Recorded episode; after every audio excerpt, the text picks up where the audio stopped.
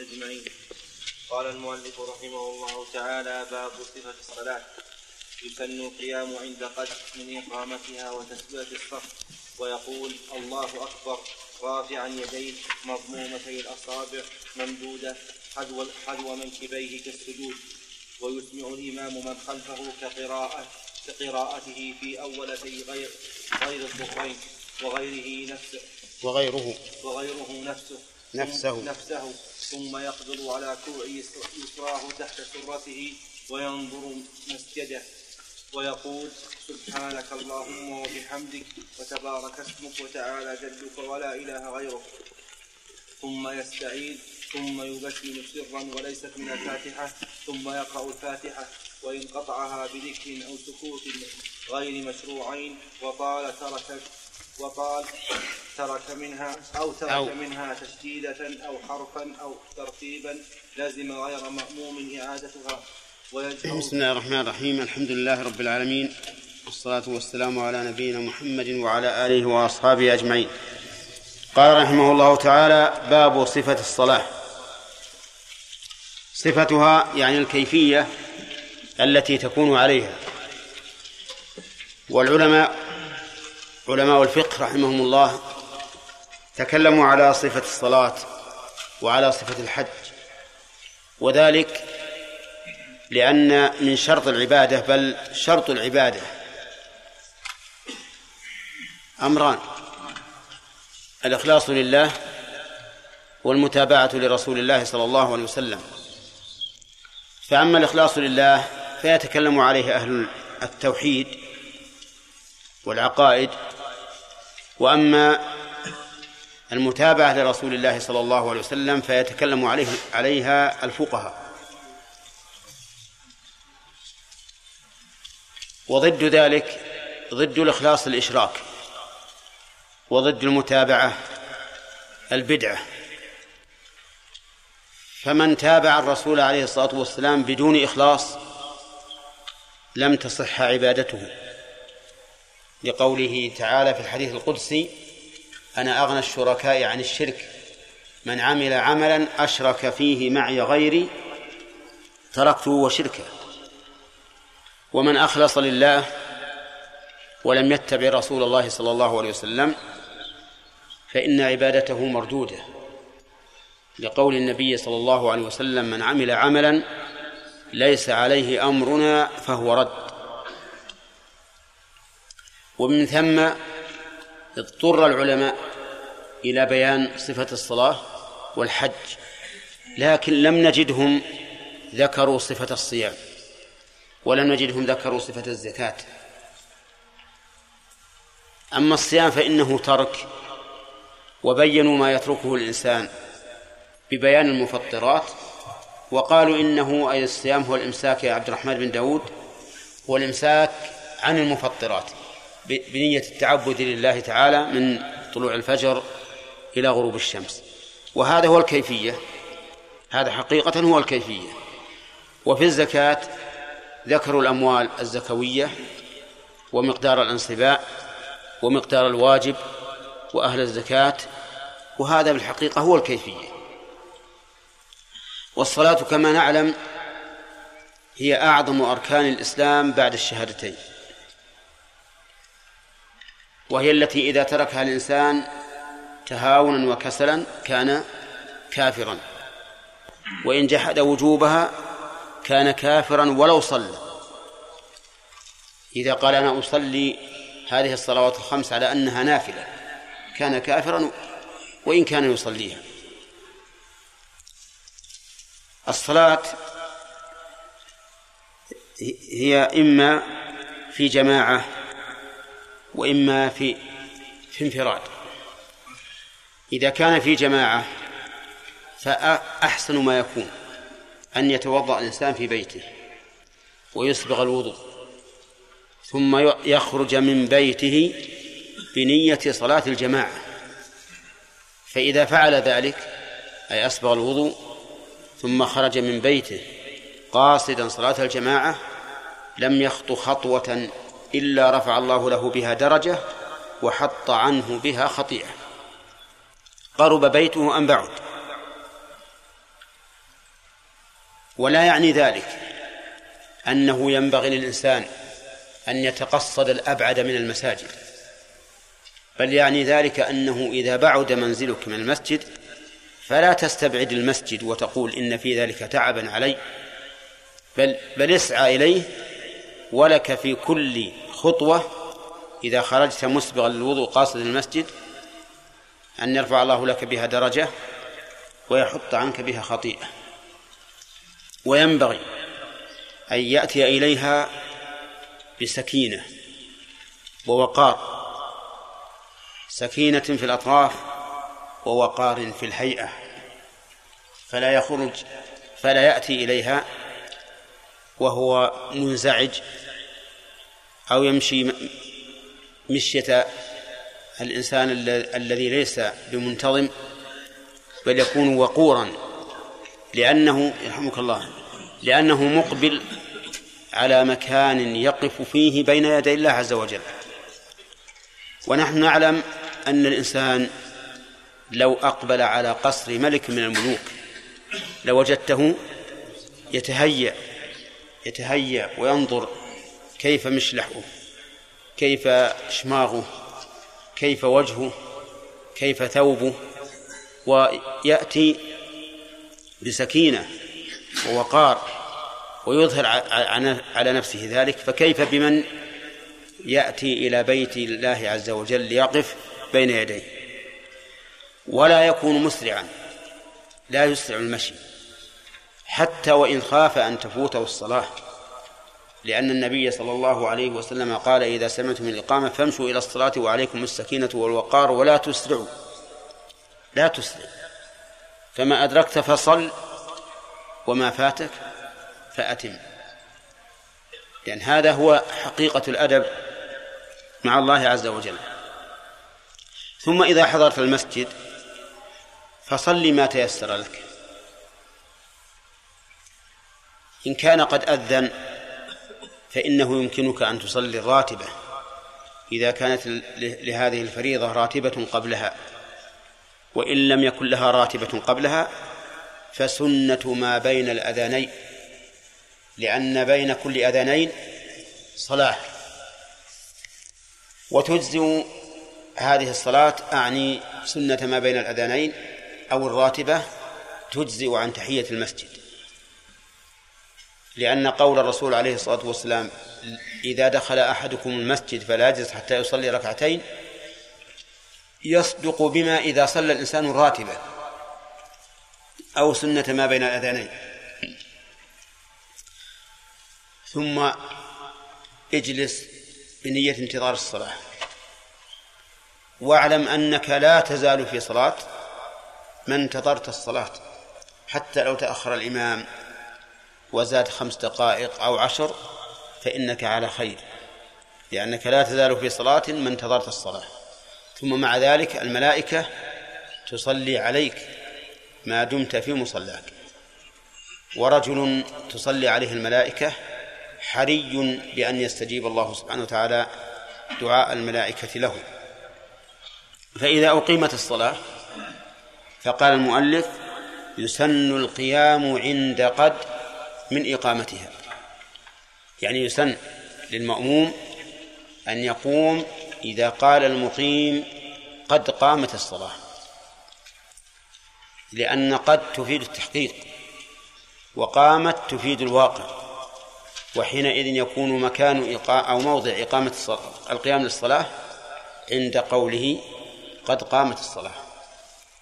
وظاهر كلام المؤلف أنه يسن القيام عند هذه الجملة سواء رأى المأمومون الإمام أم لم يروه. وهذا أحد الأقوال في المذهب. والمذهب المشهور أنهم لا يقومون عند قدم إقامتها إلا إذا رأوا الإمام.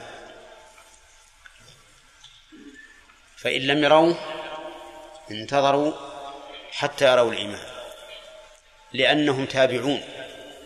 ولو قاموا في الصف قبل أن يروا الإمام لكانوا متبوعين لأن الإمام سيأتي بعدهم بعد أن يصطفوا ويقوموا والغالب أن أنها لا تقام الصلاة عندنا في هذا البلد إلا وقد رؤي الإمام.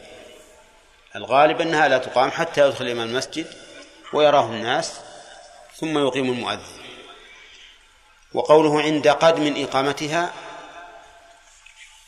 هذا أيضا أحد أقوال المسألة وهو من مفردات المذهب.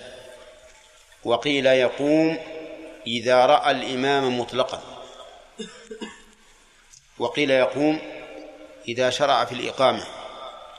وقيل يقوم إذا قال حي على الصلاة. وقيل يقوم إذا كبر الإمام تكبيرة الإحرام. وقيل الأمر في ذلك واسع والسنة لم ترد محددة لموضع القيام إلا أن النبي صلى الله عليه وسلم قال لا تقوموا حتى تروني. فإذا كان فإذا كانت السنة غير محددة للقيام كان القيام عند أول الإقامة أو في أثنائها أو عند انتهائها كل ذلك جائز. المهم أن لا يفوتك تكبيرة الإحرام. بمعنى أن تكون متهيئا للدخول في الصلاة قبل أن تفوتك تكبيرة الإحرام. هذا أهم شيء. نعم يقول وقوله عند قدم إقامتها وتسوية الصف. يعني تسن تسوية الصف. لأن النبي صلى الله عليه وسلم كان يأمر بذلك. فيقول سووا صفوفكم. ويرشد أصحابه لهذا. حتى فهموا ذلك عنه. وعقلوه عقلا جيدا.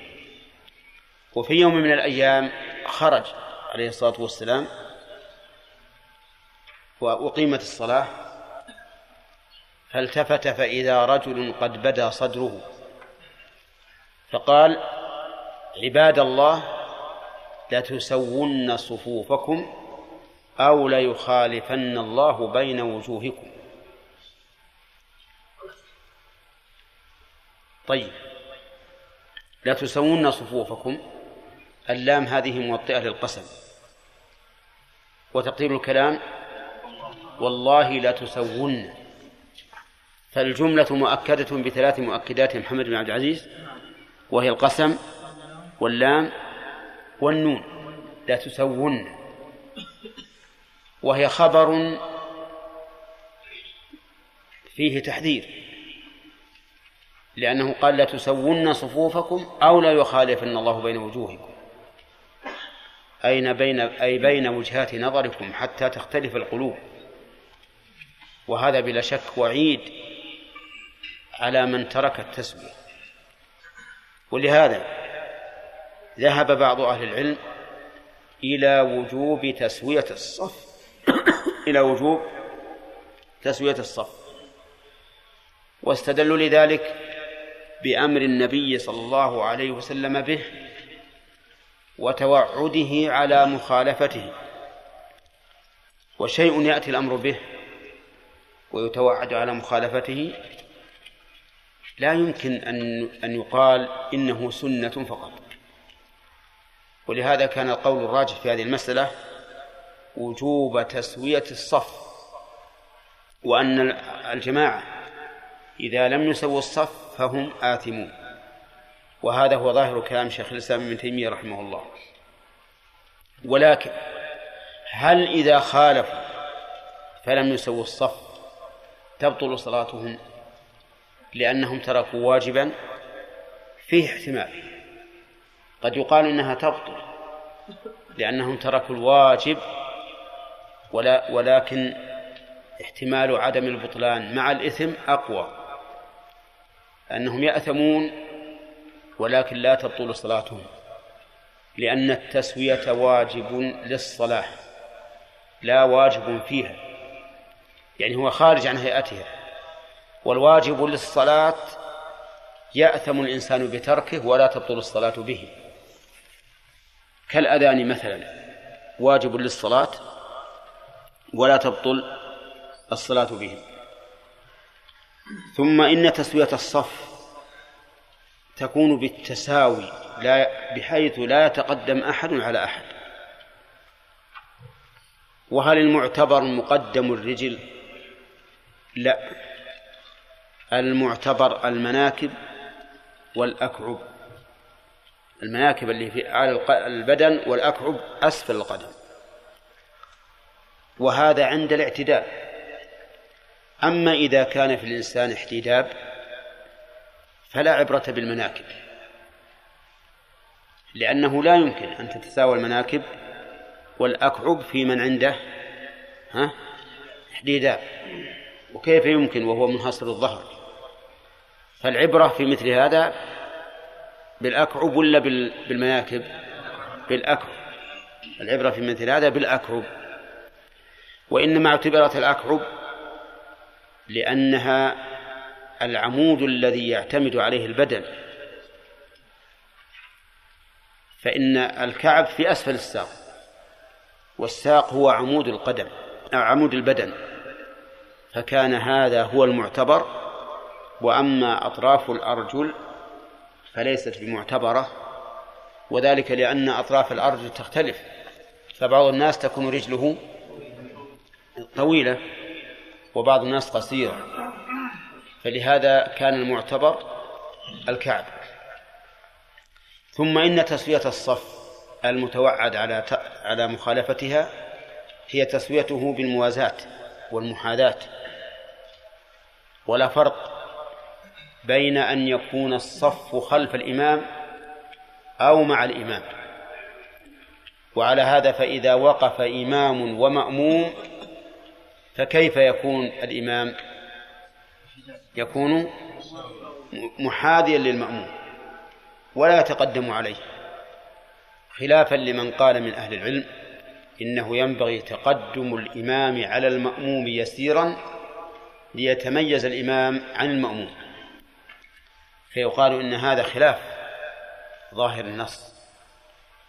فابن عباس رضي الله عنهما أخذ النبي صلى الله عليه وسلم برأسه من ورائه وجعله عن يمينه ولم يقل وأخره قليلا.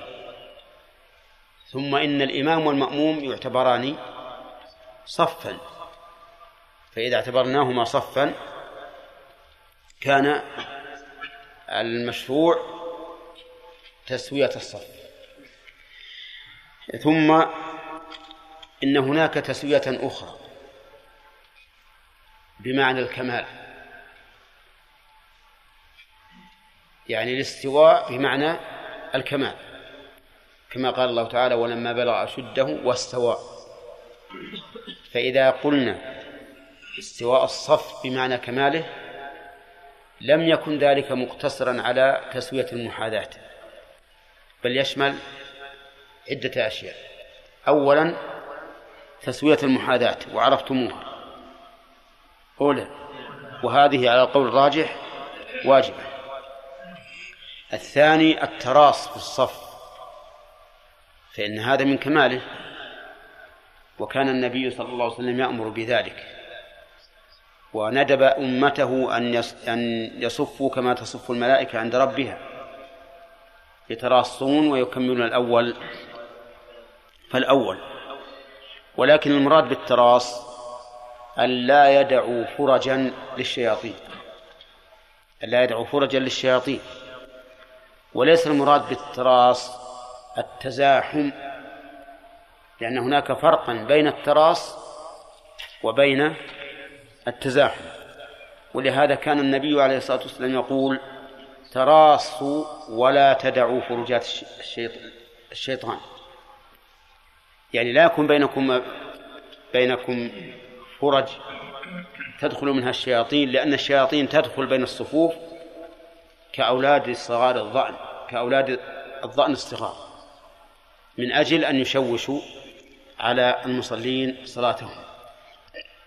هذا من تسوية الصف. التراص ثالثا إكمال الأول فالأول فإن هذا من استواء الصفوف. فلا يشرع في الصف الثاني حتى يكمل الصف الأول. وقد ندب النبي صلى الله عليه وسلم إلى تكميل الصف الأول. فقال لو يعلم الناس ما في النداء والصف الأول ثم لم يجدوا إلا أن يستهموا عليه لاستهموا. تصور. ثم لم يجدوا إلا أن يستهموا عليه لاستهموا. يعني يقترعوا عليه. فإذا جاء واحد للصف الأول قال تعال أنا أحق به منك قال لا أنا أحق. قال طيب إذا نقرع نسوي قرعة. أينا أينا يكون في هذا المكان الخالي. ومن ومن لعب الشيطان بكثير من الناس اليوم أنهم يرون الصف الأول ليس فيه إلا نصفه ومع ذلك يشرعون في الصف الثاني. ثم إذا أقيمت الصلاة وقيل لهم أتموا الصف الأول جعلوا يتلافتون مندهشين كأنهم منذرون بجيش خلفهم. لا يدري الإنسان أين يذهب. حيارى أعوذ بالله. أتم الصف. فيبقى وش, وش العلم هذا؟ وكل ذلك في الحقيقة سببه أولا الجهل العظيم. والشيء الثاني أن بعض الأئمة لا يبالون بهذا الشيء. ما يبالي؟ يسوى الصف ويتمم يتراصون أو لا؟ كأنه كليشة عندهم؟ استووا اعتدلوا. نعم. لو يجد الصف كالسهم من الاستواء قال استووا ولو يجده أعوج من من, من قوس الهلال. نعم ما قال استووا ما وقف حتى استووا ما يهتم.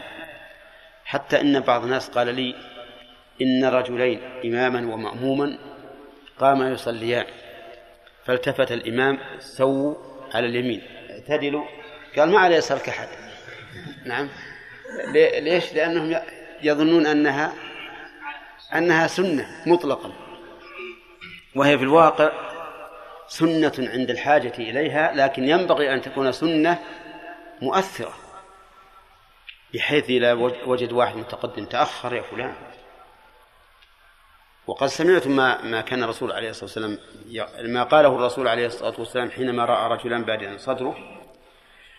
وكان عليه الصلاة والسلام يسوي الصفوف بيده يمسح المناكب والصدور. بيده من طرف الصف إلى طرفه. نعم. وهذه هل توجد عندنا في الأئمة؟ أبدا.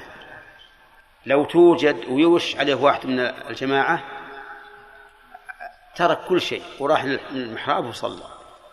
نعم. ولكن الواجب أن الإنسان يصبر ويعود الناس على تسوية الصف حتى حتى يسوي الصفوف. ولا يمكن لإنسان مؤمن يبلغه أن الرسول عليه الصلاة والسلام قال لا تسوون صفوفكم أو ليخالف الله بين بين وجوهكم ثم لا يبالي بتسوية الصف. وها هنا حديث مشهور عند الناس وليس له أصل وهو أن الله لا ينظر إلى الصف الأعوج ولكن هذا ليس له أصل. ما ليس له أصل عن النبي عليه الصلاة والسلام.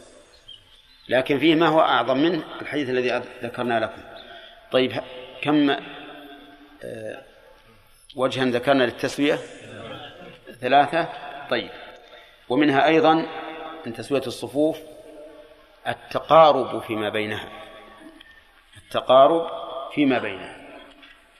فلا وفيما بينها وبين الإمام أيضا. لأنهم جماعة.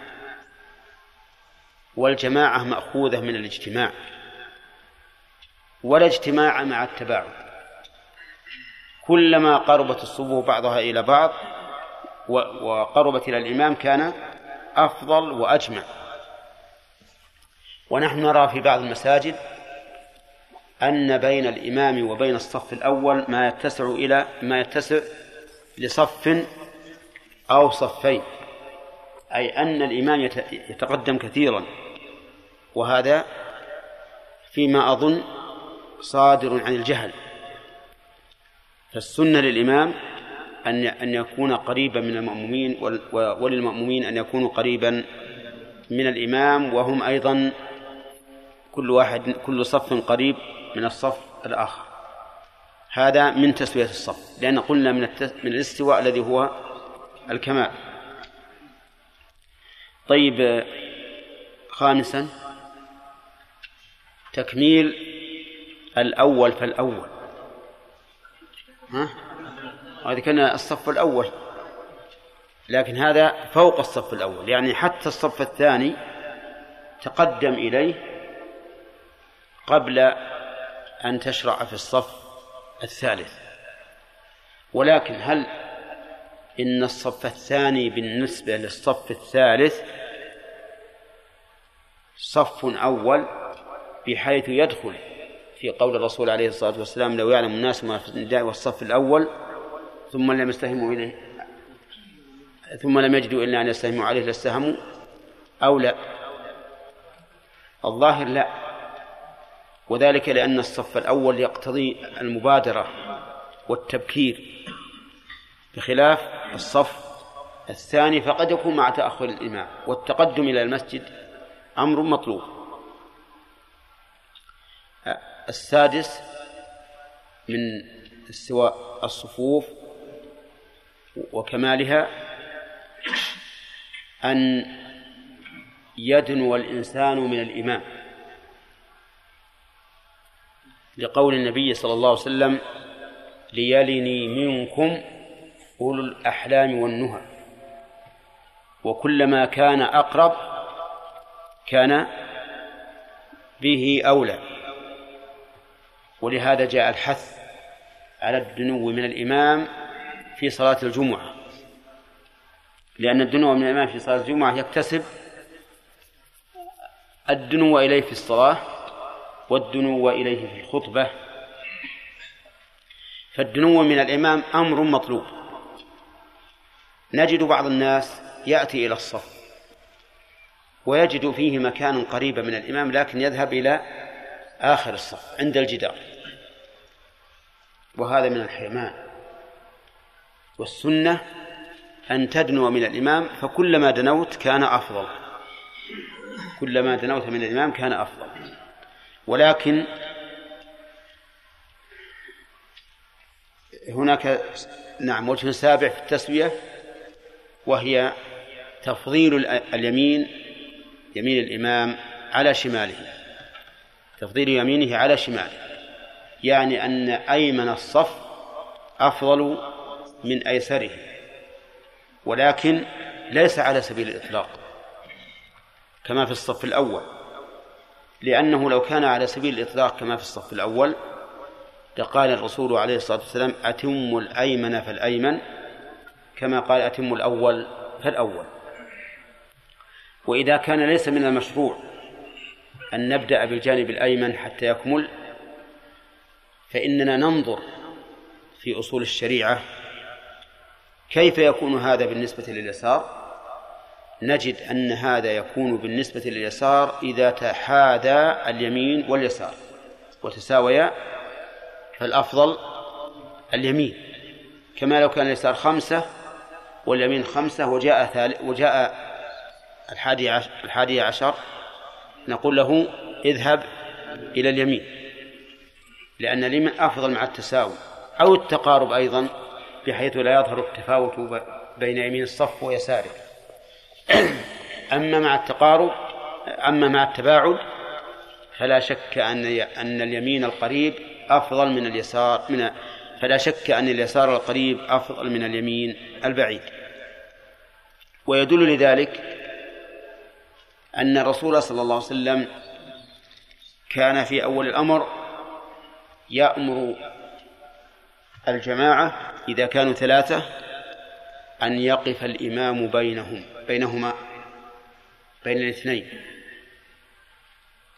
وهذا يدل على أن اليمين ليس أفضل مطلقا لأنه لو كان أفضل مطلقا لكان الأفضل أن يكون المأمومان عن يمين الإمام.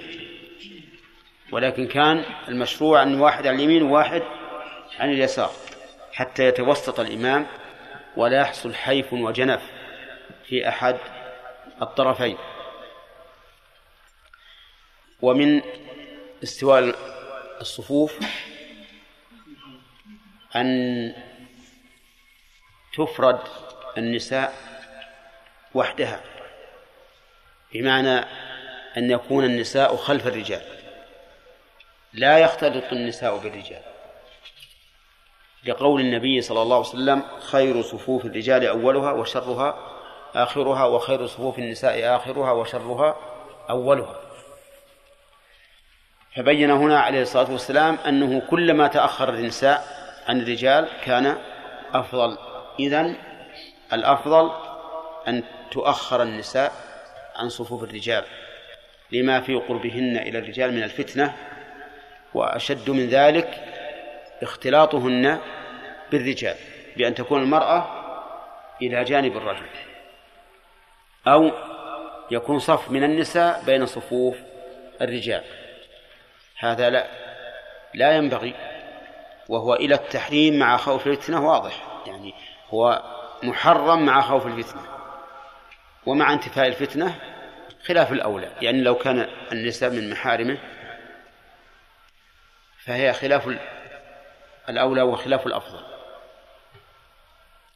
طيب وهل من استواء الصفوف أن يتقدم الرجال ويتأخر الصبيان؟ وهذا تاسع. قال بعض العلماء إن هذا من تسوية الصفوف يعني من استوائها وكمالها أن يكون الرجال البالغون هم الذين يلون الإمام وأن يكون الصبيان في الخلف. فإذا كان عندنا مئة رجل يمثلون صفا ومئة صبي يمثلون نصف الصف. نجعل المئة الرجل الصف الأول ومئة الطفل الصف الثاني. حتى لو تقدم صبي إلى الأول أخرناه لأن استواء الصف أن يكون الرجال البالغون هم الأمام. واستدل واستدل لذلك بقول الرسول صلى الله عليه وسلم ليلني منكم أولو الأحلام والنهى. ولكن في هذا نظر. بل نقول إن الصبيان إذا تقدموا إلى مكان فهم أحق به من غيرهم. لعموم الأدلة الدالة على أن من سبق إلى ما لم يسبق إليه أحد فهو أحق به. والمساجد بيوت الله يستوي فيها عباد الله. فإذا تقدم الصبي إلى الصف الأول مثلا وجلس فليكن في مكانه. ولأن ولأننا لو قلنا بإزاحة الصبيان عن المكان الفاضل وجعلناهم في مكان واحد أدى ذلك إلى لعبهم. إلى لعبهم. لأنهم ينفردون بالصف كل واحد يكلم الثاني نعم أو إذا غلط الإمام ضحكوا أو إذا سمعوا داخلا كذلك. ثم مشكل. إذا دخل الرجال بالغون بعد أن صف الجماعة. ها؟ يرجعونهم وهم في الصلاة؟ مشكل. نعم. وإن بقى وإن بقوا صفا كاملا أمامهم فيا ويح من كان خلفهم. سيشوشون عليه. نعم. لأنه يجد هذا يتحرك وهذا يعبث وهذا يطلع قلمه وهذا يطلع ساعته وهذا يضرب صاحبه. نعم وهكذا. يشتغل اللي وراءه. ثم إن في تأخيرهم عن الصف الأول بعد أن كانوا فيه يؤدي إلى أمرين إلى محذورين. المحذور الأول كراهة الصبي للمسجد. لأن لأن الصبي وإن كان صبيا لا لا تحتقره. فالشيء ينطبع بقلبه يقول أنا جاي بصلي وفرح إني توضيت عند هلي وجيت ويمكن لابس ثيابه الزينة وبعدين عقب ما يجلس بهذا ويصلي ما شاء الله أن يصلي. نعم؟ لأن المفروض إلى 13 سنة إلى 14 سنة إلى 15 سنة.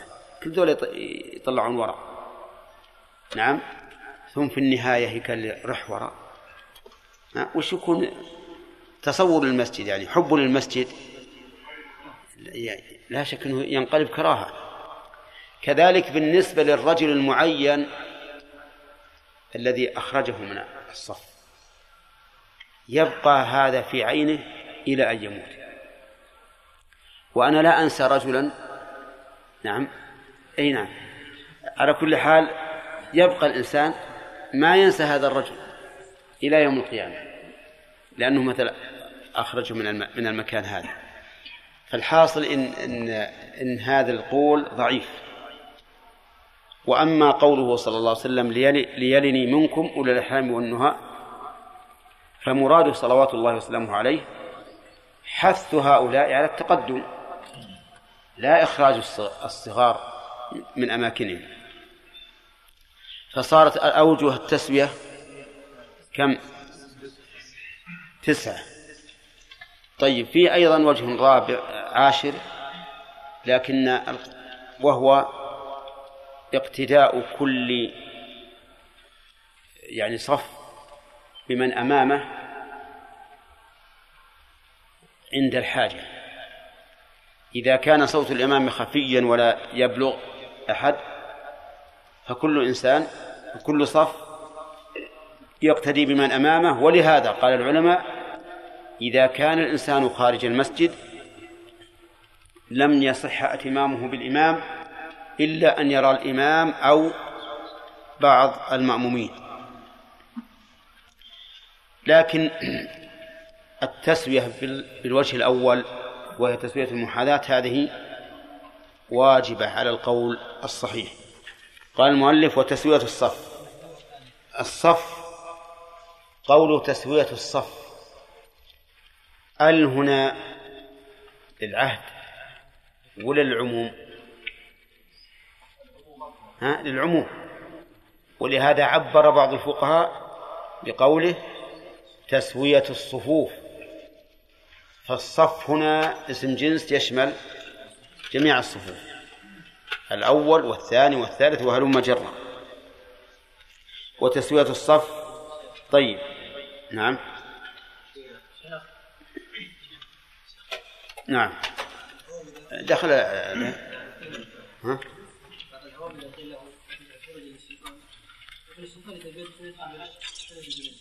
كيف؟ اي والله هذا خطر هذا. أقول هذا كلام خطر.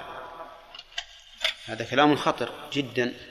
لأنه شبه تهكم بما قال الرسول عليه الصلاة والسلام. نعم. بعض الناس يرسل القدم جدا حتى انه يضايق جارة ويكذل روي في هذا أو جاء في هذا المعنى إن الصحابه كان ينفقون اقدامهم بعضهم ببعض نعم. ويقول الازاق يقتضي الالتحام. والناس يختلفون في قبول ولا شك إن الصحابة كانوا يعني يلصق الإنسان كعبه بكعب أخيه ومنكبه بمنكبه تحقيقا للتسوية والمراصه لكن ليس كما يفعل بعض الناس الآن يفحج رجليه حتى يضيق على من حوله مع مع أن الكتف بعيد من الكتف الآخر. هذا ليس من السنة. وأنت لو وقفت طبيعيا فإن المناكب سوف يرص بعضها بعضا وكذلك الأكل سوف يرص بعضها بعضا. لكن إذا كان يؤذي أنا قلت لك قبل قليل ليس هو الزحام التراص أن لا يدعو فرجات الشيطان. ليس هو الزحام اللي يخلي الإنسان يلا يتحرك. يعني بعض الناس يزاحم حتى أنه ما يمكن يسجد إلا إلى ست صاع من المراصة هذا ما هو المطلوب. أقول إن إذا حصل من ذلك أذية فإن أهل العلم قالوا لا ترتكب الأذية من أجل فعل المستحب بل تتقى الأذية. حتى قالوا في التورك لو أن الإنسان إذا تورك في التشهد الأخير آذى جاره فإن الأفضل أن لا يتورك نعم. بين السواري يا شيخ. شيخ أحسن عليك. الآن إذا صف صف النساء. كما يحدث في الحرم يصف صف من النساء أمام الرجال. هل يصف السلام؟ إي نعم سيأتي إن شاء الله تعالى في باب الجماعة أنه يج... انها أن الصلاة لا تبطل إذا كان أمام رجال نساء يصلين. نعم. إذا كنت أنا في موقع شعرت أن أن شخصا آخر أفضل مني نزول الأحلام منها هل أقدمه مكاني أو أنني أبقى في سمعتم؟ يقول إذا هل أوثر غيري بمكان الفاضل؟ كذا؟ هذا خلاصة السؤال. الجواب لا. إلا إذا كان في ذلك مصلحة. مصلحة تربو على مصلحة التقدم. وقد ذكرنا فيما سبق أن الإيثار بالقرب قد يكون واجبا قد يكون حراما وقد يكون مكروها. فإذا كانت القربة واجبة فالإيثار بها حرام. مثل لو كان عندك ماء يكفيك للوضوء لكن لا يكفيك أنت وصاحبك فهنا لا يجوز أن تؤثره بالماء لا يجوز أن تؤثره بالماء لأنك لأن لأن لأنه يجب عليك لأنه يجب عليك أن تستعمل هذا الماء. أما الإيثار بالسنن فكرهها أهل العلم.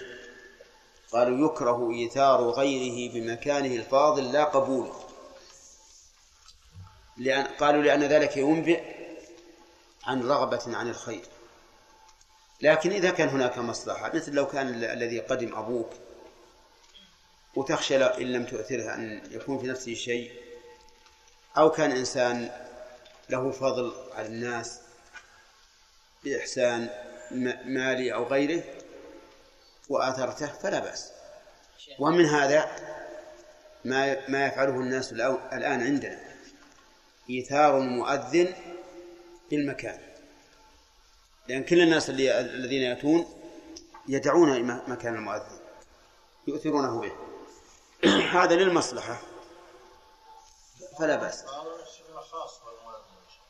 عجيب. يظن إنه ما ما تصح ما تصح صلاة أحد فيه. هذا خاص شيخ نعم. هل يطلب عندما يقرص اليمين أكثر من اليسار على؟ على التسوية يعني نعم إذا كان إذا كان الفرق واضحا. إذا كان الفرق واضحا فلا بأس أن يكتبوا إيتهم لليسار لأجل لأجل بيان السنة لأن كثير من الناس الآن يظنون أن الأفضل اليمين مطلقة حتى أحيانا يكمل الصف من اليمين ولا عندك من اليسار إلا واحد أو اثنين نعم.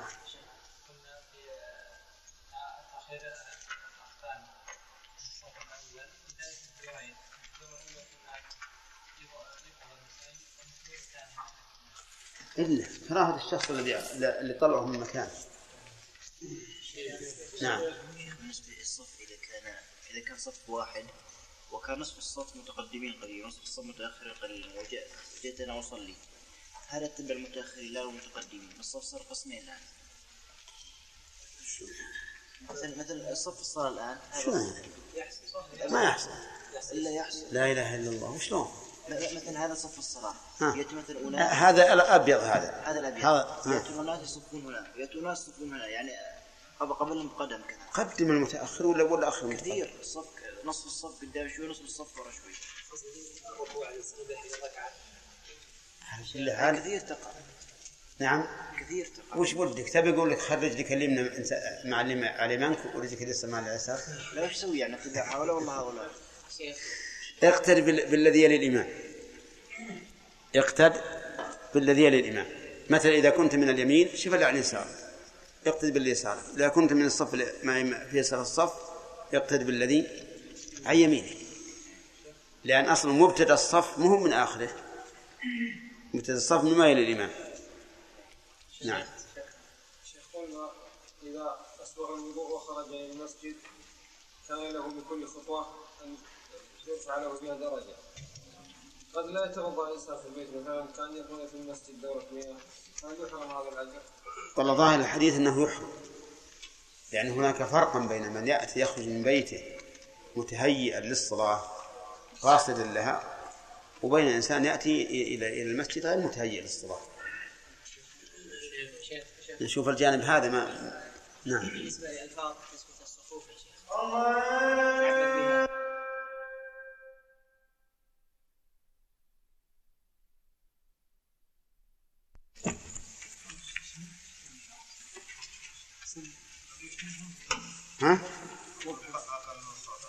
سمعنا يا محمد محمد بن عبد العزيز. وخايف من الغيب. بسم الله والحمد لله والصلاة والسلام على رسول الله. قال المؤلف رحمه الله تعالى باب صفة الصلاة. يسن القيام عند قدم إقامتها وتسوية الصف. ويقول الله أكبر رافعا يديه مضمومتي الأصابع.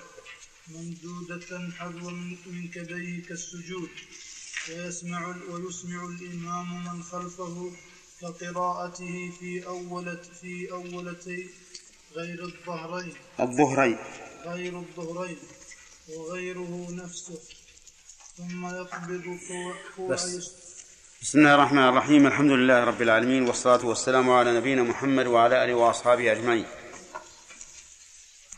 لماذا يذكر الفقهاء رحمهم الله صفة الصلاة والحج والوضوء وما أشبه ذلك؟ الأخ. نعم. يقول لماذا يذكرونها وهل هناك حاجة إلى ذكرها؟ لأن من شرط صحة العبادة المتابعة. وهل هناك شرط آخر؟ الإخلاص. الإخلاص. من الذي يتكلم عن الإخلاص؟ أهل العقيدة. أصحاب العقيدة والتوحيد. طيب. ما هو الدليل عديب على اشتراط الإخلاص من القرآن والسنة؟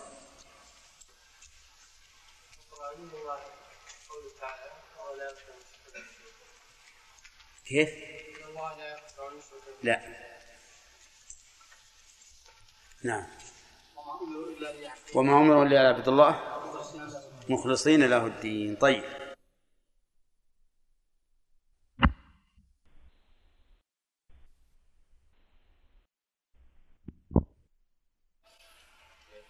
هل يشترط لل- لل- للقيام عند قد قامت الصلاة شرط؟ ها. أن يروا الإمام. أحسنت. فإن قام والإمام لم يدخل المسجد ولم ولم يروه فإنهم لا يقومون لاحتمال أن يكون المؤذن أقام سهوا أو ما أشبه ذلك. طيب. هل في هذه المسألة خلاف؟ الأخ. نعم. كيف هو؟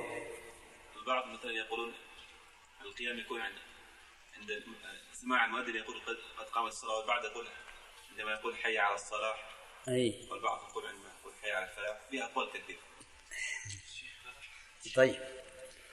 نعم. ذكرنا سبعة أقوال نعم. لما شاء عليه المؤلف أنه عند قد عند قوله قد مطلقا. سواء رأى الإمام أم لا نعم. المذهب أنه إذا رأى الإمام. طيب. وقيل يقوم إذا رأى الإمام مطلقا. آه. وقيل إذا هذه ما ذكرناها ترى. أنا ذكرنا إذا إذا رأى الإمام مطلقا. نسيت. نعم. وقيل إذا شرع في الإقامة. نعم. وقيل إذا قال حي على الصلاة نعم. وقيل إذا انتهى منها. وقيل إذا- في ذلك يفسد إذا كبر كبر الإمام. طيب.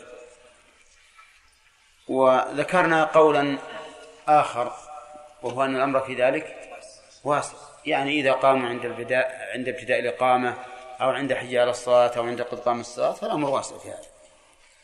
قال المؤلف يسن لا قال وتسوية الصف. الأخ اللي وراك يا عبد الرحمن. أي نعم. تسوية الصف هذه معطوفة على إيش؟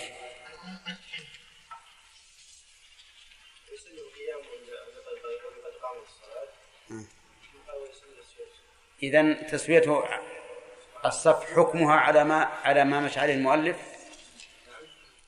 حكم تسوية الصف على ما مشى عليه المؤلف؟ سنة. طيب.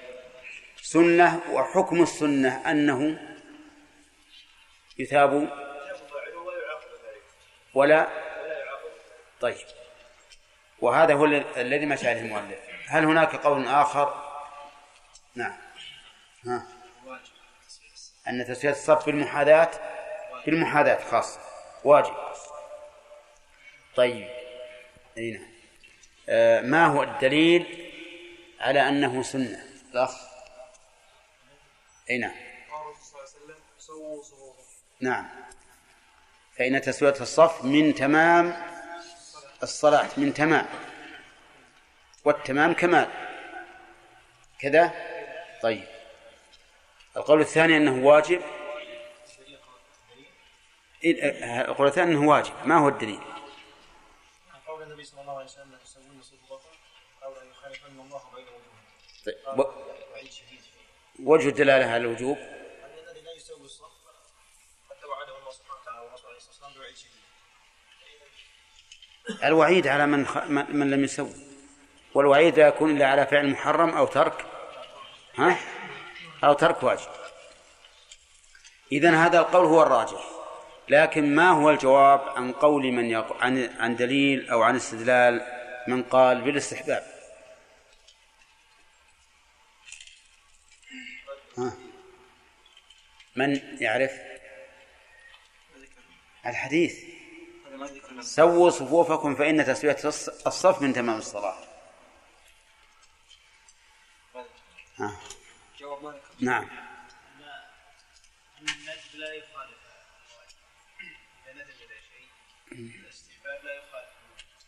نقول هذا الحديث أمر والأمر يقتضي الوجوب والتمام قد يكون تمام تمام واجب وتمام مستحب. فقول الرسول صلى الله عليه وسلم ما فاتكم فأتموا. ها؟ إتمام واجب. فالإتمام قد يكون لإتمام الواجب. ولا شك أن التعليل بقوله تس- تسوية الصف من تمام الصلاة يراد به الحث على فعل هذا الأمر أو على فعل هذا المأمور به. وعلى هذا فالحديث إن لم يكن فيه دليل على الوجوب لم يكن فيه دليل على عدم الوجوب. والصحيح أن فيه دليل للوجوب لأن الإتمام قد يكون إتمام واجب وقد يكون إتمام ها؟ مستحب. طيب. ذكرنا أن أن الصفوف أن تسوية الصف بالمعنى العام. المأخوذ من الاستواء بمعنى بمعنى الكمال. لا يختص بتسوية المحاذاة بل له عدة أوجه. منها يا هداية الله من تسوية الصف. يعني ما ما أقول من تسوية الصف يعني تسوية الصف مجرد المحاذاة يعني التساوي. يعني منكبين على المنكبين والكعبين على الكعبين طيب وغيره ما في التسوية الثانية؟ يعني تراص أحسنت. من ذلك التراص وكذلك اصبر اصبر اصبر. التراص هل عندك دليل على مشروعية التراص بال في الصف؟ قال رسول الله صلى الله عليه وسلم سووا صفوفكم وتراصوا نعم. وقال في ألا تصفون كما تصف الملائكة عند ربها؟ قالوا كيف يصفون؟ قا- قال يتراصون ويكملون الأول. في الأول. طيب ناخذ درس عشان ما لأنها موجودة عندكم هذا الأوجه. قال المؤلف ويقول الله أكبر. يقول من؟ يقول المصلي. يقول المصلي الله أكبر. والقول إذا أطلق فإنما هو قول اللسان. إذا أطلق القول فهو قول اللسان. أما إذا قيد فقيل يقول في قلبه. أو يقول أو يقول في نفسه فإنه يتقيد بذلك. وأما عند الإطلاق فلا بد أن يكون القول باللسان فيقول الله أكبر. وهذا القول واجب بل هو ركن لا تنعقد الصلاة بدونه. لأن النبي صلى الله عليه وسلم قال للمسيء في صلاته إذا قمت إلى الصلاة فأسبغ الوضوء ثم استقبل القبلة فكبر. قال إذا قمت إلى الصلاة فأحس- ف- فأحسن فأسبغ الوضوء ثم استقبل القبلة فكبر مع أنه قال في الأول ارجع فصل فإنك لم تصلي. وعلى هذا فيكون كل ما أمر به الرسول عليه الصلاة والسلام المسيء في صلاته فهو ركن لا تصح الصلاة بدونه. وإن شئت فقل واجب لا تصح الصلاة بدونه. لجل يشمل إسباغ الوضوء فإنه ليس بركن بل هو شرط. طيب إذن هذا الدليل على وجوب هذه التكبيرة وإذا ثبت وجوبها ولكن عجز الإنسان عنها لكونه أخرس. لا يعرف لا يستطيع النطق. فهل تسقط عنه؟ أو ينوي بقلب أو ينويها بقلبه أو يحرك لسانه وشفتيه. نقول بل ينويها بقلبه بل ينويها بقلبه. لأن قول الإنسان الله أكبر متضمن لقول اللسان وقول القلب. أليس كذلك؟ فإنه لم يقل بلسانه الله أكبر إلا حين قاله بقلبه وعزم عليه. فإذا تعذر النطق باللسان آه وجب القول بالقلب فيقولها بقلبه ولا يحرك لسانه وشفتيه خلافا لمن قال من, من أهل العلم إنه يحرك لسانه وشفتيه لأن في القول تحريك اللسان والشفتين فلما تعذر الصوت وجب التحريك. عرفتم؟ طيب نحن نقول في الرد على هذا إن التحريك تحريك اللسان والشفتين هل هو مقصود لذاته أو لغيره؟ ها؟ مقصود لغيره. لأن القول لا يحصل إلا به. فإذا تعذر المقصود الأصلي سقط سقطت الوسيلة. وصارت هذه الوسيلة مجرد حركة وعبث. وش الفائدة من إنسان يحرك شفتيه ولسانه وهو لا يستطيع النطق؟ وهو لا يستطيع النطق. فالقول الراجح في هذه المسألة أن الإنسان إذا كان أخرس لا يستطيع أن يقول بلسانه فإنه ينوي ذلك بقلبه ولا يحرك شفتيه ولا لسانه لأن ذلك عبث وحركة في الصلاة لا حاجة إليها. طيب قال المؤلف ويقول وقلنا إن القول يكون باللسان. فهل يشترط إسماع نفسه لهذا القول؟ الجواب في هذا خلاف.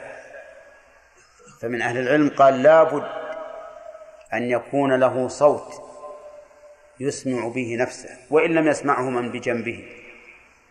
بل لابد أن يسمع نفسه. فإن نطق بدون أن يسمع نفسه فلا عبرة بهذا النطق لا عبرة به. ولكن هذا القول ضعيف. والصحيح أنه لا يشترط أن يسمع نفسه لأن الإسماع أمر زائد على القول والنطق وما كان زائدا على ما جاءت به السنة فعلى مدعيه الدليل وإلا فلا فلا فلا يقبل. وعلى هذا فلو تأكد الإنسان من خروج الحروف من مخارجها. ولم يسمع سواء كان ذلك لضعف سمعه أو لأصوات حوله أو لغير سبب. المهم أنه متأكد أنه نطق بالحروف ولكن لم يسمع نفسه فإن القول الراجح أن أن تكبيره بل أن جميع أقواله معتبرة وأنه لا يشترط أكثر من مما دلت النصوص على اشتراطه وهو القول. طيب يقول المؤلف يقول الله أكبر بهذا اللفظ. الله أكبر. فلا يجزئ غيرها ولو قام مقامها. لو قال الله الأجل أو الله أجل أو أعظم أو ما أشبه ذلك فإنه لا يجزي لأن ألفاظ الذكر توقيفية يتوقف فيها على ما ورد به النص ولا يجوز إبدالها بغيرها لأنها قد تحمل معنى نظن أن غيرها يحمله وهو لا يحمله. طيب فإن قال الله الأكبر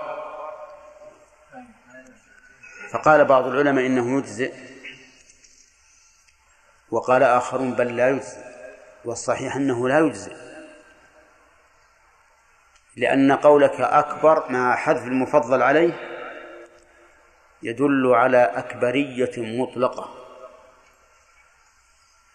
بخلاف الله الأكبر فإنك تقول ولدي هذا هو الأكبر فلا يدل على ما تدل عليه أكبر بالتنكير. ثم إن هذا هو الذي ورد به النص. وقد قال النبي عليه الصلاة والسلام من عمل عملا ليس عليه أمرنا فهو رد. فالواجب أن يقول الله أكبر بهذا اللفظ. طيب. وإذا كان لا يعرف اللغة العربية ولا يستطيع النطق بها فماذا يصنع؟ نقول لدينا قاعدة شرعية قال الله فيها لا يكلف الله نفسا إلا وسعها. وقال تعالى فاتقوا الله ما استطعتم. وقال النبي صلى الله عليه وسلم إذا أمرتكم بأمر فأتوا منه ما استطعتم.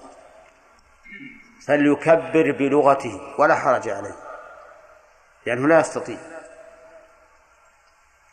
طيب فإذا قال قائل لماذا لا تقولون له أسكت وانو التكبير بقلبك؟ فالجواب لأن التكبير يشتمل على لفظ ومعنى لفظ ومعنى ويشتمل على قول بالقلب يعني يشتمل على ثلاثة أشياء قول القلب واللفظ الذي جاء به النص وهو العربي والثالث المعنى أليس كذلك؟ ها؟ طيب هذا الرجل الذي لا يعرف اللغة العربية يستطيع أن يكبر بقلبه ويستطيع أن يكبر بالمعنى ولا يستطيع أن يكبر باللفظ وإذا أخذنا بالآية الكريمة فاتقوا الله ما استطعتم. قلنا أنت الآن تستطيع شيئين وتعجز عن الثالث. فقم بالشيئين وهما تكبير القلب والمعنى. ويسقط عنك الثالث وهو التكبير اللفظي لأنك لأنك عاجز عنه. لأنك عاجز عنه. طيب. ثم نرجع إلى معنى هذه الكلمة. الله أكبر. مش معناها وما مناسبة ابتداء الصلاة بها. نقول معناها ظاهر. أن الله تعالى أكبر من كل شيء. في ذاته وأسمائه وصفاته وكل ما تحتمله هذه الكلمة من من معنى. قال الله عز وجل وما قدر الله حق قدره والأرض جميعا قبضته يوم القيامة والسماوات مطويات بيمينه.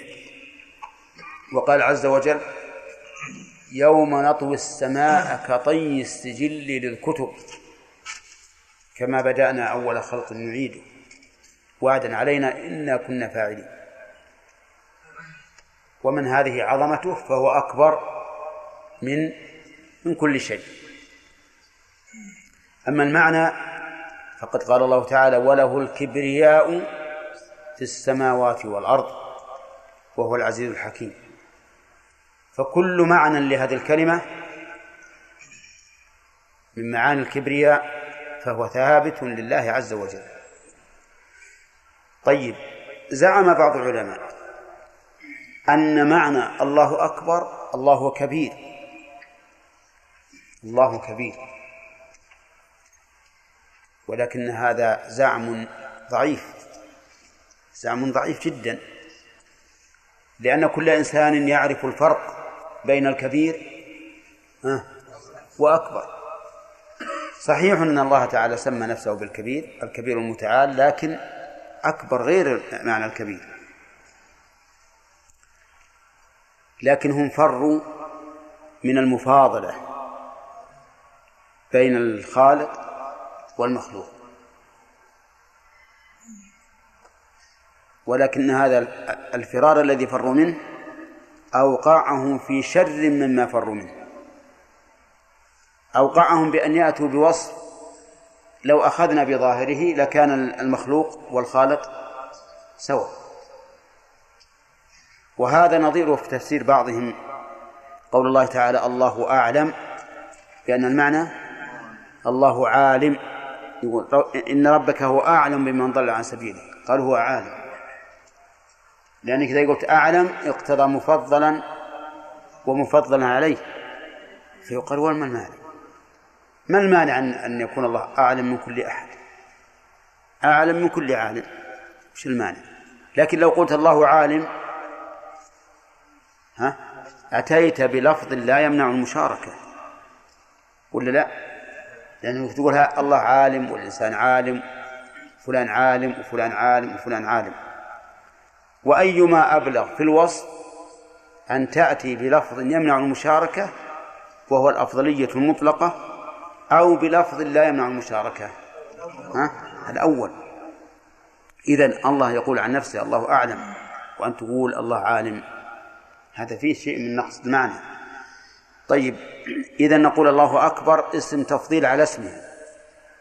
وحذف المفضل عليه ليتناول كل شيء.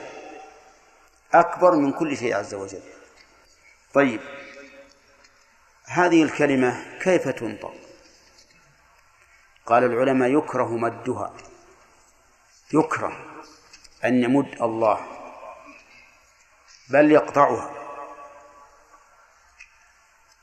يقطعها حتى في النهوض من السجود إلى القيام مع طول النهوض وحتى في الهوي إلى السجود مع طول ما بين القيام والسجود لا تمدها. ما تقول الله أكبر؟ اقطعها قالوا لأن هذا ما جاءت به السنة. فيكون مكروها. هكذا نص عليه الفقهاء رحمهم الله. ولكن الظاهر والله أعلم أن الأمر في هذا واسع. ولكن ليس مدها بأفضل من قطعها كما يتوهمه بعض الناس. بعض الناس الآن يقول لابد أن تجعل للركوع هيئة في التكبير وللسجود هيئة وللجلوس هيئة. للتشهد وأظن بين السجدتين. لأجل أن يكون المأموم خلفك آلة محركة. نعم. حدك الزر هذا يشتغل شيء والزر هذا يشتغل شيء. لأن المأموم إذا صار التكبيرات تختلف وش تابع؟ يتابع التكبير. تابع التكبير. إذا كبرت للسجود عرف أنك ساجد سجد. لو هو سارح القلب. إن كبرت للنهوض كذلك فعل. لكن إذا جزمت أو قطعت التكبير كله صار المأموم قد شد أعصابه وفكره. يحسب كل ركعة وسجدة. يخشى أن يقوم في موضع الجلوس فيخجل أمام الناس. أو أن يجلس في موضع القيام فيخشى. وتجد قد شد حيله كما يقولون أو شد فكرة من أجل أن يعرف أنه أن هذه الركعة الثانية وهذه الأولى الثالثة وهذه الرابعة. صحيح أن أن أن المسبوق قد يلتبس عليه الأمر. يعني لو دخل معك إنسان في في الركعة الثانية وتكبيرك لا يتغير ثم كبرت وجلست يظن المسبوق؟ ها؟ أنك قائم لأنه لا يعرف التفريق. ولكن نقول هذه هذا محذور يمكن إزالته. أولا بأن يقال إن النبي صلى الله عليه وسلم لم ينقل عنه أنه يفرق بين التكبيرات بل إن ظاهر صنيعه عليه الصلاة والسلام أنه لا يفرق لأنه لما صنع المنبر صار يصلي يصلي عليه. وقال إنما فعلت هذا لتأتموا بي ولتعلموا صلاتي. فلو كان يكبر ويغير بين التكبير لكان الناس يأتمون به ولو لم يكن على المنبر. ثم نقول هذا المسبوق سيكون يلي شخصا آخر غير مسبوق. ويعرف اللي جنبه. قد يكون مسبوق آخر قبله مسبوق. أليس كذلك؟ طيب المسبوق الذي يلي الذين لم يسبقوا يعرف. فيقتدي به وهذا يقتدي بهذا وهذا يقتدي بهذا. وأهم شيء هو اتباع السنة مع حصول الفائدة في كون المأموم يشد نفسه. حتى يعرف عدد الركعات. والفقهاء رحمهم الله قد نصوا على أنه يكره يعني مده مد تكبير. وبعض الفقهاء قال يمد التكبير من الهوي في الهوي إلى السجود وفي القيام من السجود لطول ما بين الركنين. نعم. قال ويقول الله أكبر. نعم. رافعا يديه. رافعا يديه. طيب. رافعا حال من يقول. حال مقارنة. ولا لا؟ ها؟ يعني حال القول يكون رافعا يديه. واستمع. رافعا يديه. مضمومتي سيدا عندكم ولا مضمومتا بالياء إيه هذا هو الأحسن. مضمومتي الأصابع ممدودة.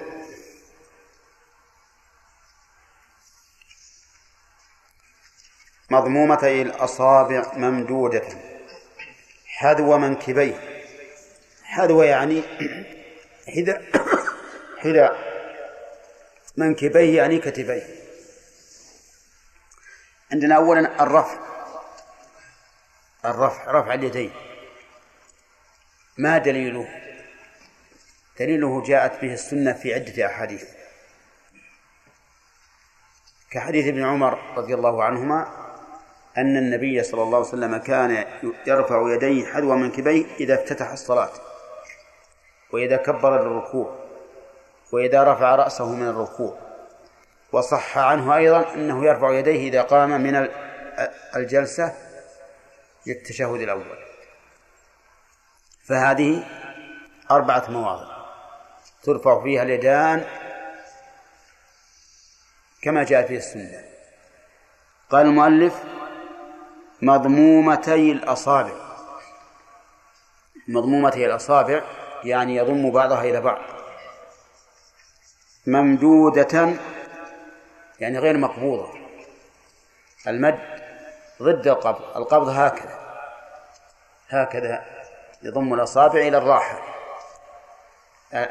المد فتحها هكذا. الضم إلصاق بعضها ببعض. إلصاق بعضها ببعض. وهذا قد جاء فيه أحاديث في السنن وإن لم تكن في الصحيحين لكنها في السنن. هكذا يقول أما حذو المنكبين فقد جاءت بها الأحاديث في الصحيحين وغيرهما إلى حذو المنكبين وقوله رافعا يديه لم يبين المؤلف هل هذا عام للرجال والنساء أو خاص بالرجال. ولكنه سيأتي إن شاء الله في آخر صفة الصلاة أن المرأة كالرجل إلا أنها تسدل رجليها وتضم نفسها فلا تتجافى عند السجود ولا ترفع يديها. تخالف في هذه الأمور الثلاثة وربما في أكثر كما سننظر إن شاء الله. ولكن الصحيح أن ذلك عام في حق الرجل وحق المرأة وأن المرأة ترفع يديها كما يرفع الرجل. فإذا قال قائل ما الدليل؟ على عموم هذا الحكم للرجال والنساء قلنا الدليل أن ما ثبت في حق الرجال ثبت في حق النساء. وما ثبت في حق النساء ثبت في حق الرجال إلا إلا بدليل. وهنا ليس هناك وهنا ليس فيه دليل على أن المرأة لا ترفع يديها بل النصوص عامة. وقول النبي صلى الله عليه وسلم صلوا كما رأيتموني أصلي الخطاب فيه للرجال وللنساء. يشمل. طيب. فإذا قال قائل ما الحكمة من رفع اليدين؟ الحكمة من رفع اليدين؟ فالجواب على ذلك أن الحكمة في ذلك الاقتداء برسول الله صلى الله عليه وسلم. فاتباع الرسول عليه الصلاة والسلام هو الحكمة. وهو الذي يسلم به المرء بدون أن يتجول عقله هنا وهناك. ولهذا لما سئلت أم المؤمنين عائشة رضي الله عنها ما بال الحائض تقضي الصوم ولا تقضي الصلاة؟ قالت كان يصيبنا ذلك فنؤمر بقضاء الصوم ولا نؤمر بقضاء الصلاة. وإنما عللت بالنص لأن النص غاية كل مؤمن. وما كان لمؤمن ولا مؤمنة إذا قضى الله ورسوله أمرا أن يكون لهم الخيرة من أمرهم. فالمؤمن إذا قيل له هذا حكم الله ورسوله وظيفته أن يقول سمعنا وأطعنا. إذن الحكمة من رفع اليدين عند التكبير هو ها؟ الاقتداء برسول الله صلى الله عليه وسلم. ومع ذلك يمكن أن نتأمل لعلنا نحصل على حكمة من من فعل الرسول. يعني لماذا فعل الرسول هذا؟ أنا لست أسأل عن لماذا فعلت أنا أنا فعلت اتباع اتباعا للرسول عليه الصلاة والسلام. لكن لماذا فعل الرسول هكذا؟ نقول في هذا تعظيم لله عز وجل. تعظيم لله. فيجتمع في التعظيم فيجتمع في ذلك التعظيم القولي والفعلي. فإن قولك الله أكبر لا شك إن أنك لو استحضرت هذا المعنى تماما لغابت عنك الدنيا كلها. لأنها أكبر من كل شيء. وأنت الآن ستقف بين يدي من هو أكبر من كل شيء. فيقترن التعظيم القولي والتعظيم الفعلي برفع اليدين. ثم إن بعض بعض العلماء أيضا علل بتعليل آخر. بأنه إشارة إلى رفع الحجاب بينك وبين الله. والإنسان عادة يرفع الأشياء ها؟ بيديه ويعمل بيديه. فيقول هكذا كأن كأن شيئا أزلته لتكون بي لئلا يكون بينك وبين ربك حجاب.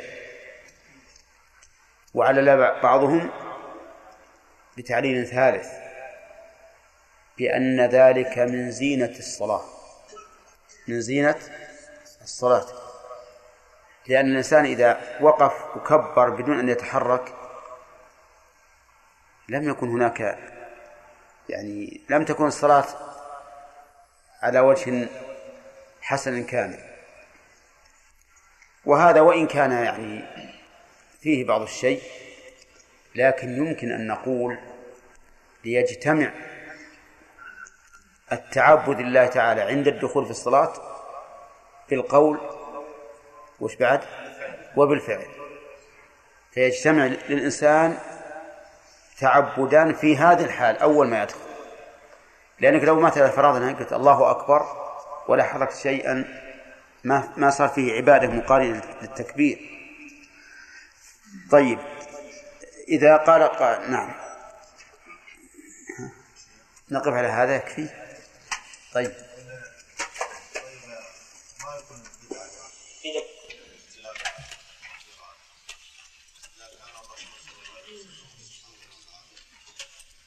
والله يا أخي إطلاق القول بأنه بدعة وهي اختلاف في وصف يقصد به التعليم. صحيح إي لكن هو يقول أنا ما أتعبد الله بذلك لكن لكن لما كان الناس يغفلون وتصلح قلوبهم. أبي علشان أنبههم شوي. على كل حال أنا ما أستطيع إطلاق القول بأنها بدعة لكن أقول إنه لا شك أن الأفضل عدم التمييز. ولهذا الفقهاء نصوا على الكراهة انه يكره مد التكفير وأن الأولى قطعه. الله أكبر. نعم. يستدلون بعض الناس على أنها بدعة أن العرب ما يمدون في هذا الموضوع لأنه ليس موضوع مد الكلام متصل. فيقولون إذا مديت فنحن على يقين إنك خالفت فعل النبي لأن النبي عربي ولا يعلم على كل حال يجيك بعد ناس آخرين يقول هذا دين جديد. نحن وجدنا العلماء كلهم قبلك يمدون. ثم إذا طحت بأسنة العوام هذه وش اللي يطلعك عننا لكن أنا أقول والله ما يعني العوام إذا بين لهم الحق يقول يا جماعة إحنا لقد كان لكم في رسول الله أسوة حسنة. فإذا كان الرسول يفعل هذا فعلى العين والرأس. أثبتوا لنا ذلك ولكم علينا أن نقول من أول صلاة نصليها بعد أن يثبت عندنا حينئذ يسكتون لأن العامي إذا بين له الحق وضح.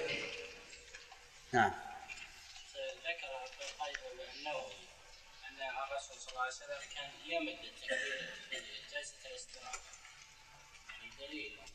من اللي قال؟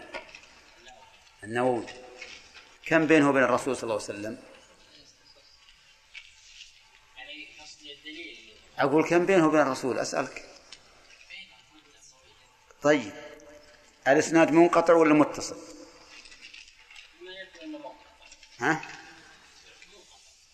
طبعا خلوا يثبت هذا بإسناد إلى الرسول صلى الله عليه وسلم. وجزاك الله خير. بين لنا هذا. نعم. قول صلى الله عليه وسلم لا تقوموا حتى تروني. نعم. ما يدل على أنهم يقوموا إذا رأوا يعني مفهوم المخالفة؟ انه يدل على السنة أن يقوم بالصلاة إذا رأوا الإمام؟ أي نعم نعم. وهكذا كثير من العلماء قال السنة انه إذا رأوا الإمام قاموا من أجل أن لا يعيقوه عند بعد الإقامة. لأنه يعني بعد الإقامة إذا إذا اشتغل الإمام بتسويه الصفوف يعني يتأخر. لكن إذا قاموا سووا صفوفهم قبل أن تقام الصلاة يعني كان هذا طيب. وهذا يدل على أن الإنسان يقوم إذا رأى الإمام وإن لم يصل إلى إلى قد قامت الصلاة. نعم. يعني للمعنى وللنص. والله هذا جيد. نعم. نعم. بالنسبة للتكبير الأربع مواضع ما في عليها زيادة؟ يعني في بعض العلماء سيأتينا إن شاء الله. في تكبيرة الجنازة. لا لا. ها. في جميع الحركات. ها. جميع حركات الصلاة انتقال من حركة إلى حركة. اي نعم. سيأتينا إن شاء الله. تعالى انه إن إن القول بأنه يسن رفع اليدين في كل خفض ورفع قول ضعيف. لأنه مستند إلى حديث ضعيف. ذكر شيخ ابن القيم رحمه الله أنه وهم من الراوي. نعم.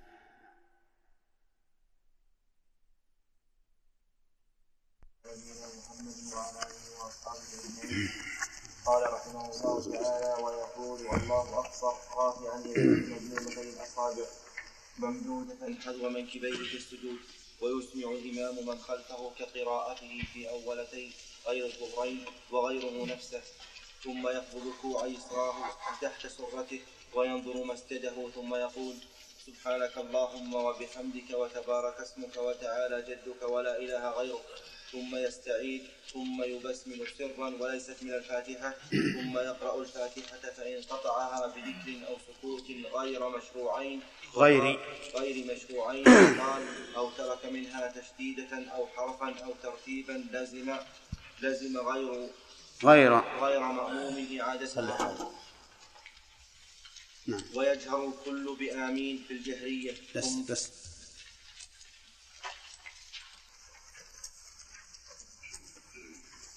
إذا كان ما في مهندس يصلحه لا في في. لأن هذا آخر شيء.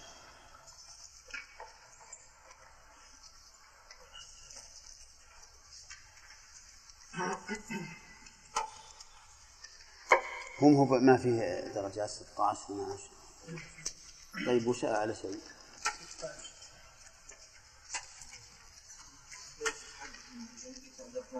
ها؟ اي عبد الرحمن مهندس حجاج هو اللي مهندس. عند الحام؟ اي ما هم لحمة إلا بعشرة ريال ها؟ سيدي يا عبد الرحمن.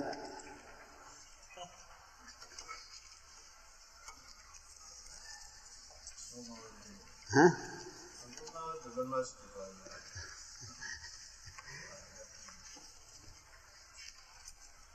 لا بس حطه مثل ما قال سامي أحسن أحسن لي شوف. استغفر الله هذا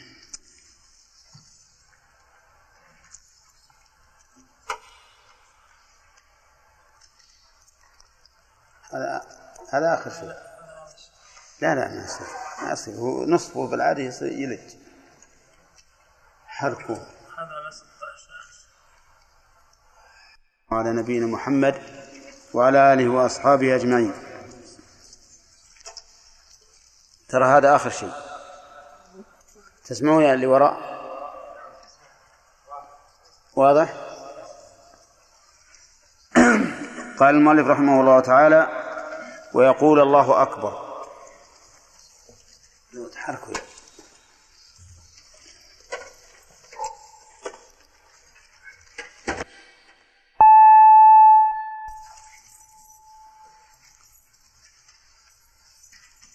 إذا كان الإنسان أخرس يا محمد فكيف يقول الله أكبر؟ هل تسقط عنه للعجز؟ أم ماذا؟ يقولها بقلبه؟ ها؟ كيف لا يتلفظ بها؟ ما يقدر أخرس. يقولها بقلبه. نعم. طيب ما دليلك على أنه يقولها بقلبه؟ إلا وسعه فوجب عليه. طيب. وهل يحرك شفتيه ولسانه؟ اللي وراك عبد الرحمن. لماذا؟ أليس القول يلزم منه تحريك اللسان والشفتين؟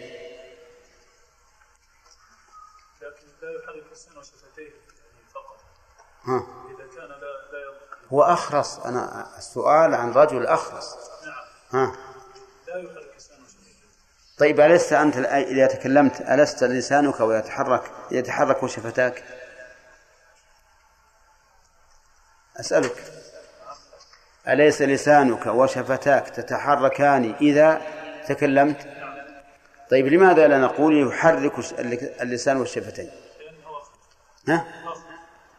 إيه أنا أقول يحرك لا يجب عليه القول لكن يجب عليه التحريك. نعم. أي نعم. لا يحرك شفتيه ولسانه لأن اللسان علامة على على على قول القلب. فإذا فإذا سقط الأصل وهو النطق يسقط الفرع وهو تحريك لسان شفتيه. لا هو غير هذا الجواب. نعم.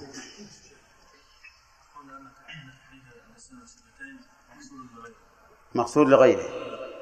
وسيلة للنطق. فإذا سقط النطق سقطت الوسيلة. واضح؟ تحريك اللسان والشفتين مقصود لغيره وسيلة للنطق. فإذا سقط النطق لعدم القدرة عليه سقطت الوسيلة. طيب. ذكرنا على هذا على قول الله أكبر مباحث أولا هل هل يقوم غيرها مقامها؟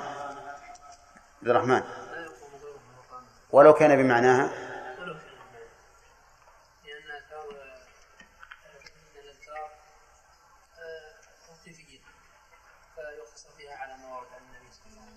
وهل ورد عن النبي صلى الله عليه وسلم ما يعين التكبير؟ ها. يقول صلى الله عليه وسلم للمسيء في صلاته نعم. أرجع أرجع فصلي نعم فكبر لما قال له استقبل القبلة. إذا قمت إلى الصلاة فأسبغ الوضوء ثم استقبل القبلة فكبر. طيب أحسنت. هل يجوز أن يقول الله الأكبر يعادل لا يجوز؟ لماذا؟ آه. لأن دلاء لأن مدلول الله أكبر أبلغ من مدلول الله أكبر ولأن هذا هو الذي ورد به النص. طيب. فسر بعض العلماء أكبر بكبير فما رأيك بهذا التفسير؟ هذا التفسير ضعيف. وهل يعتبر أنقص مما من اللفظ أو لا؟ أنقص. منه لأن أنقص لماذا؟ أما الكبير قد يكون غيره كبير أيضا ويقع فيه المشاركة طيب. إذا من قال أكبر بمعنى كبير فقد نقص المعنى. طيب لأن كبير لا تمنع المشاركة بخلاف أكبر. قال المؤلف رافعا يديه مضمومتي الأصابع. رافعا يديه مضمومتي الأصابع ما الدليل على هذا يا شاكر؟ على رفع اليدين عند تكبيرة الإحرام. ومن رواه عنه؟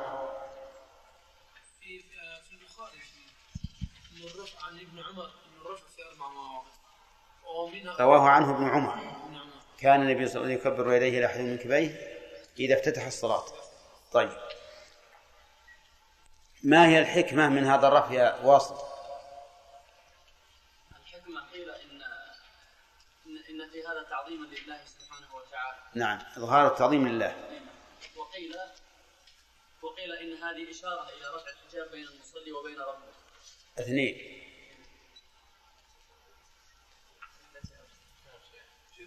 نعم. أي نعم. زينة الصلاة. ها؟ زينة للصلاة.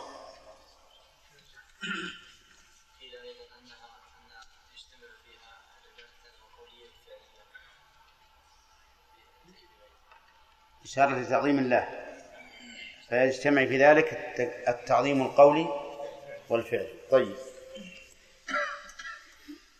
وهنا مباحث.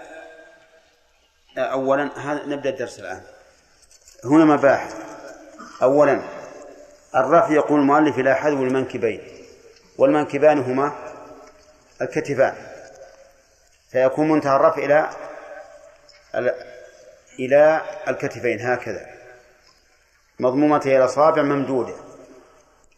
فإذا قدر أن في الإنسان آفة تمنعه من رفع اليدين إلى المنكبين فماذا يصنع؟ يرفع إلى حيث يقدر عليه. لقول الله تعالى فاتقوا الله ما استطعتم. كذلك إذا قدر أن في الإنسان آفة لا يستطيع أن يرفعهما إلى حد المنكبين بل إلى أكثر من ذلك. كما لو كانت مرافقه لا تنحني بل هي واقفة. ما يقدر يقول إلا كذا مثلا. يرفع ولا لا؟ يرفع. لقوله تعالى فاتقوا الله ما استطعتم. وإذا كان لا يستطيع الرفع بواحدة رفع بالأخرى للآية. ولأن النبي صلى الله عليه وسلم لما كان واقفا بعرفة فسقط خطام ناقته وكان رافعا يديه يدعو أخذه بإحدى يديه والأخرى مرفوعة يدعو الله بها. طيب. ويقول المؤلف رافعا يديه مضمومتي الأصابع ممدودة الضم أي رص بعضها إلى بعض. والمد ضد القبض هكذا. نعم. وقال بعض العلماء إنه ينشرها.